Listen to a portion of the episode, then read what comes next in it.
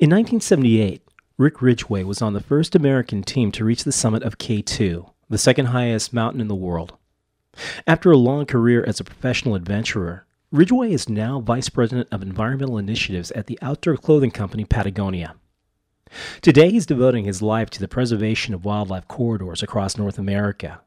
Working with a coalition of environmental protection groups and major corporations, Ridgeway is helping to establish and maintain clear pathways that allow animal species to travel freely from one habitat to another. Called Freedom to Roam, this program aims to raise awareness for the importance of wildlife protection by telling the stories of the animals themselves. One of the tools that we use in Freedom to Roam to get people interested in this idea of, of wildlife uh, preservation uh, through the safeguarding of wildlife corridors is by telling stories about wildlife that resonate with people, that capture their interest. And one of the poster animals of our initiative is a wolverine that wildlife biologists named M3 that was tagged with a radio collar to uplink its location every five minutes. We used to roll down the hill just for the thrill of being dizzy.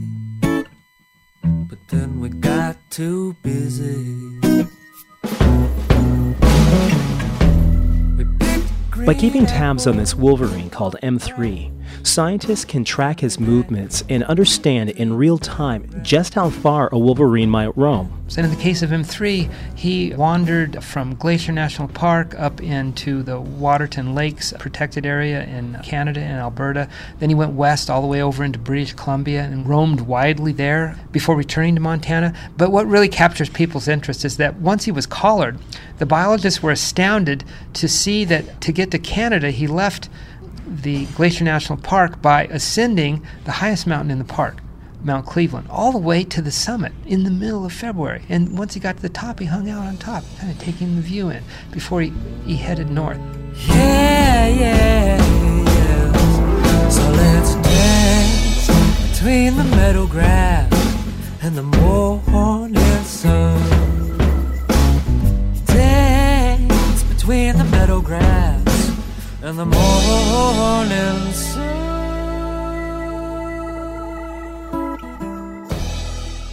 Now, what's cool about M3's journey is that just like humans might, the Wolverine climbed to the top of Mount Cleveland for no good reason. In the dead of winter, there was likely very little food on the summit. Chances are there was a much more direct route from his home in Montana to the Canadian Rockies in Alberta. And it would seem that M3 climbed to the top of Mount Cleveland simply for the sake of climbing, just like we might. And it's anthropomorphic, sure, but yet it's so intriguing and compelling to think of this animal up there on top of this mountain in the middle of February, just kind of looking around and taking it in. And it captures people's fancies. It, it, it, it gives them an empathy for this animal, and most importantly, an empathy for its need to be able to move widely from one place to another. Because if it doesn't have the ability to do that, it's gonna, it's not going to make it. Think what a good friend you've always been. Coming to my rescue, and I like you. Like Just like humans, animals have the same inherent need to move from place to place. Species such as caribou, wolves, elk, and mountain lions traverse the landscape traveling hundreds of miles between grounds used for breeding, hunting, or grazing. And in some cases, like in the case of M3, to simply live out their lives in the joyful pursuit of happiness.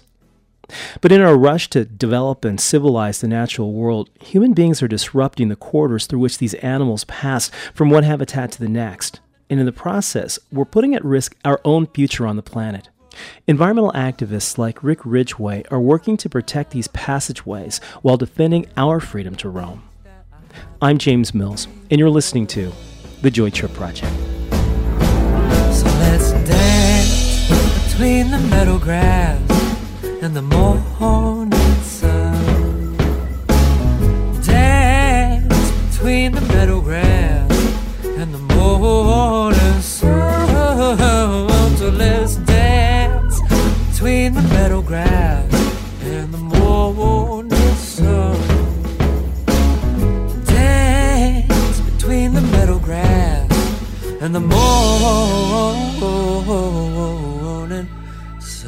started your career in climbing? Yeah, well, I'm fairly well known as a mountaineer, and in the 70s and 80s, I was fortunate to participate in some of the big landmark expeditions that did ascents of the big peaks back in those decades, and perhaps the, for me personally anyway, the biggest one was the first American ascent of K2, the second highest mountain in the world, which we did back in 1978. But my interest in mountaineering started in the early 60s when, in fact, I, uh, I saw uh, in National Geographic the article on the first American ascent of Mount Everest. And I remember so clearly seeing that article and just thinking, you know, that's what I want to do. I want to be one of those guys in the magazine. I want to be that guy standing on the summit, you know, the highest mountain in the world. And the emblematic photograph from that issue was you know, Jim Whittaker standing on the summit of Everest, the first American to climb that mountain. And then, when I, in the mid 70s, was invited to go on the K2 expedition, uh, it turned out it was led by Jim Whittaker. And when we returned from that trip, the National Geographic also covered that climb. And I opened my mailbox one day and pulled out the magazine that had the story on our climb, and, and there I was on the cover of National Geographic on K2. And then years later in the 90s, I was on another mountaineering expedition in Antarctica with a new generation of climbers, including Conrad Anker, the preeminent American mountaineer, who during that trip told me that when he was a young boy, he'd open his mailbox and pull out National Geographic and saw that picture of me on the cover, and that's what got him started. And then after that expedition, the Geographic covered our Antarctica climb, and when that story came out, Conrad was on the cover. So I called him up and I said, Conrad, there's some young kid out there who's just now opening his mailbox, looking at the magazine, and being inspired to follow in all of ours footsteps. So tell me how that experience informed the work that you're doing now. You're now the um, the leader of a pretty dynamic organization called Freedom to Roam. What is it about those early days in your climbing experience that made you do the work that you're doing now? Well, my present dedication to conservation and habitat and wildlife preservation uh, absolutely had its roots in my passion for mountaineering. Because, especially in the 60s and 70s, when that was the entire focus of my life, you know, I got into my soul a love for wild places. And, and in fact, that's what really initiated my interest in, in mountaineering. And then in the 80s and 90s, as I couldn't help but notice how many of those places that I so dearly loved were being degraded by different kinds of development in particular, and then later by the effects of climate change on the glaciers melting right in front of my eyes. Uh, for me, anyway, you can't help but, but conclude that you need to do something about it. That instead of just climbing a mountain and being, as the famous French climber Lionel Terray said, a conqueror of, of the useless, that you need to get involved in trying to do what you can as an individual to safeguard those wild places that have so made me who I am. So, in this second half of my life, as it were, you know, the post 50 half, that's what I'm up to. You know, I'm still a, a mountaineer and I still love climbing uh, just as passionately as I always have. But now I'm spending more of my time trying to figure out what I can do as an individual to, again, safeguard those habitats and the wild animals within those wild lands that I so love. The concept freedom to roam, as I understand it, basically is designed to create and maintain, preserve corridors where animals, in particular, can, can make it from one breeding or feeding ground to the next. What is your work doing to make that happen? The wildlands that wildlife depend on uh, are increasingly becoming fragmented because of development, you know, because of logging and mining, and, and especially the expansion of suburbs and ranchettes. All those things chop up habitat so that the remaining areas in which wildlife has to survive are smaller and isolated from one another to the extent that often they're too small for the long term needs of the survival of certain species. So, what do you do about that? Well, certainly you try to minimize and prevent habitat fragmentation as much as you can, but then beginning about 15 or 20 years ago, wildlife biologists recognized that if you could connect these fragmented habitats, connect them with wildlife corridors so that animals could move from one place to another, then the effective size of their habitats, even if fragmented, can become big enough to ensure their long term survival.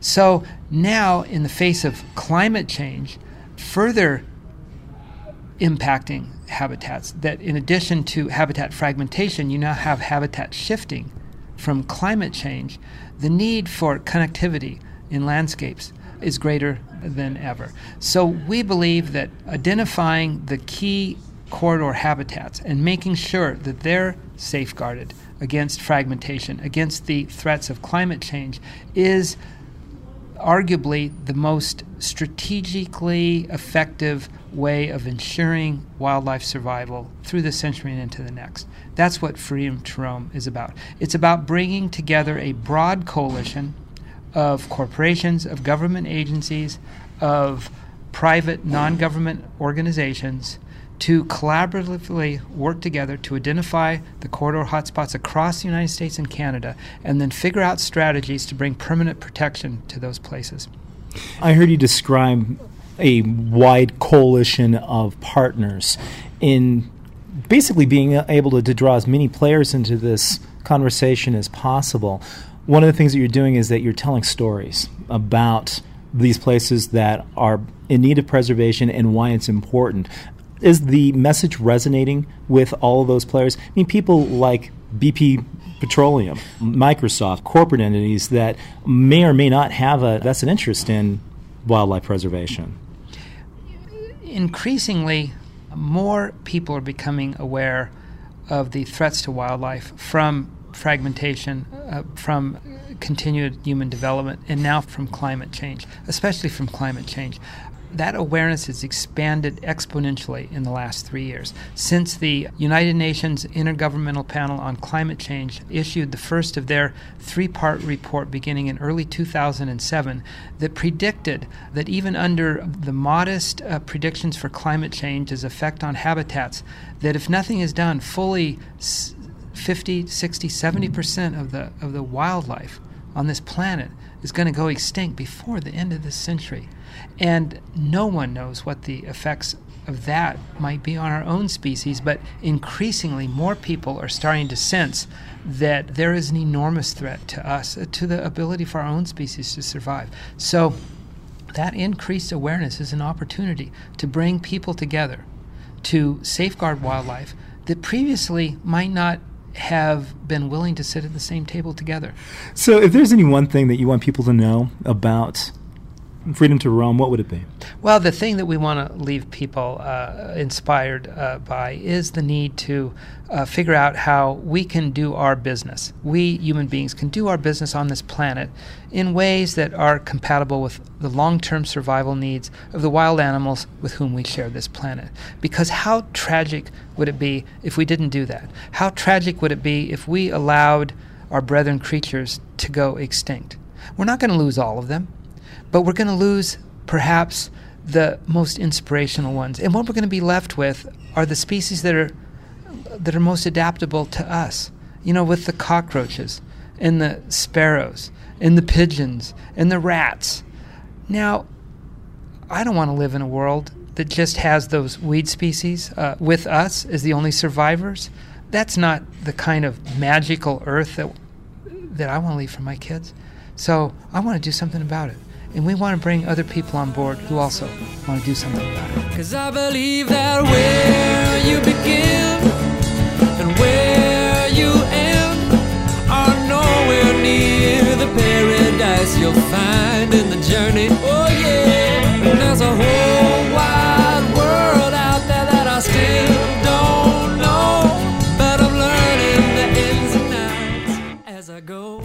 You can learn more about Rick Ridgeway and his work to protect wildlife corridors online at freedomtoroam.org. For the Joy Trip Project, this is James Mills.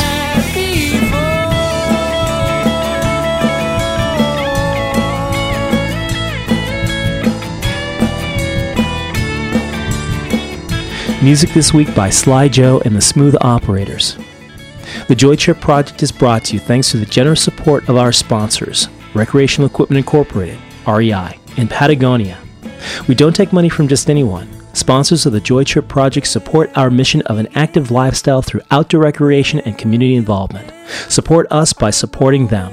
Find links to their websites on ours at joytripproject.com. Thanks for listening, but you know, we want to hear from you. So please drop us a message by email at info at joytripproject.com. You'll also find us on Facebook. Share your pictures and your stories. Share your passion for outdoor recreation, environmental conservation, acts of charitable giving, and practices of sustainable living. And you just might inspire our next joy trip together. But most of all, don't forget to tell your friends. Until next time, take care.